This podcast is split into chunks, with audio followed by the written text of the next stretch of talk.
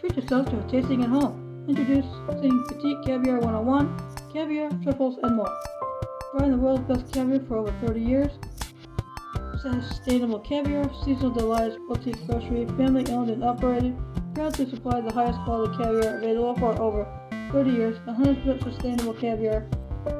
Israeli Osetra, Belgian Osetra, white, Idaho white sturgeon, Siberian sturgeon, paddlefish, Ikura. National overweight overnight shipping.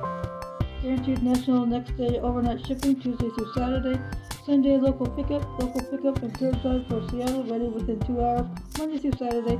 Next day local delivery, guaranteed next day local delivery for Seattle, Monday through Friday.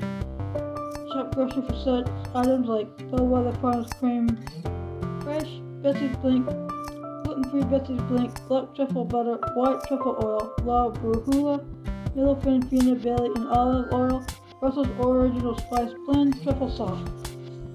Hosting and mother of pearl caviar spoon, mother of pearl spoon with blue handle, great Barriere petite spoon with pointed tip, round mother of pearl palette, caviar presentoir with sterling band, petite mother of pearl caviar spoon, St. Hilaire modern caviar presentoir, versus Saturn silver plated caviar cup. Homemade recipes and more. Minced potato roasty with caviar and cream fraiche. Double quail eggs with caviar, blink with buckwheat.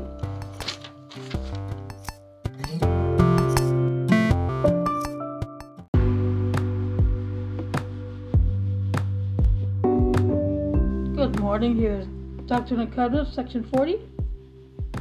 Revelation given to Joseph Smith, a prophet, and Sidney Rigdon at Fayette, New York, January 6, 1831. Preceding the record of this revelation, the prophet's history states, As James Covel rejected the word of the Lord and returned to his former principles and people, the Lord gave me unto me and Sidney Rigdon the following revelation, see section 39.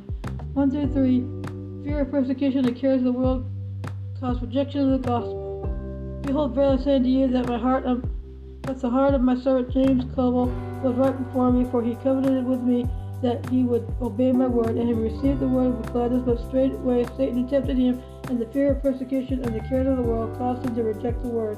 Wherefore he broke it, he broke my covenant, and it remaineth with me to do with him as seemeth with me, as seemeth me good. Amen.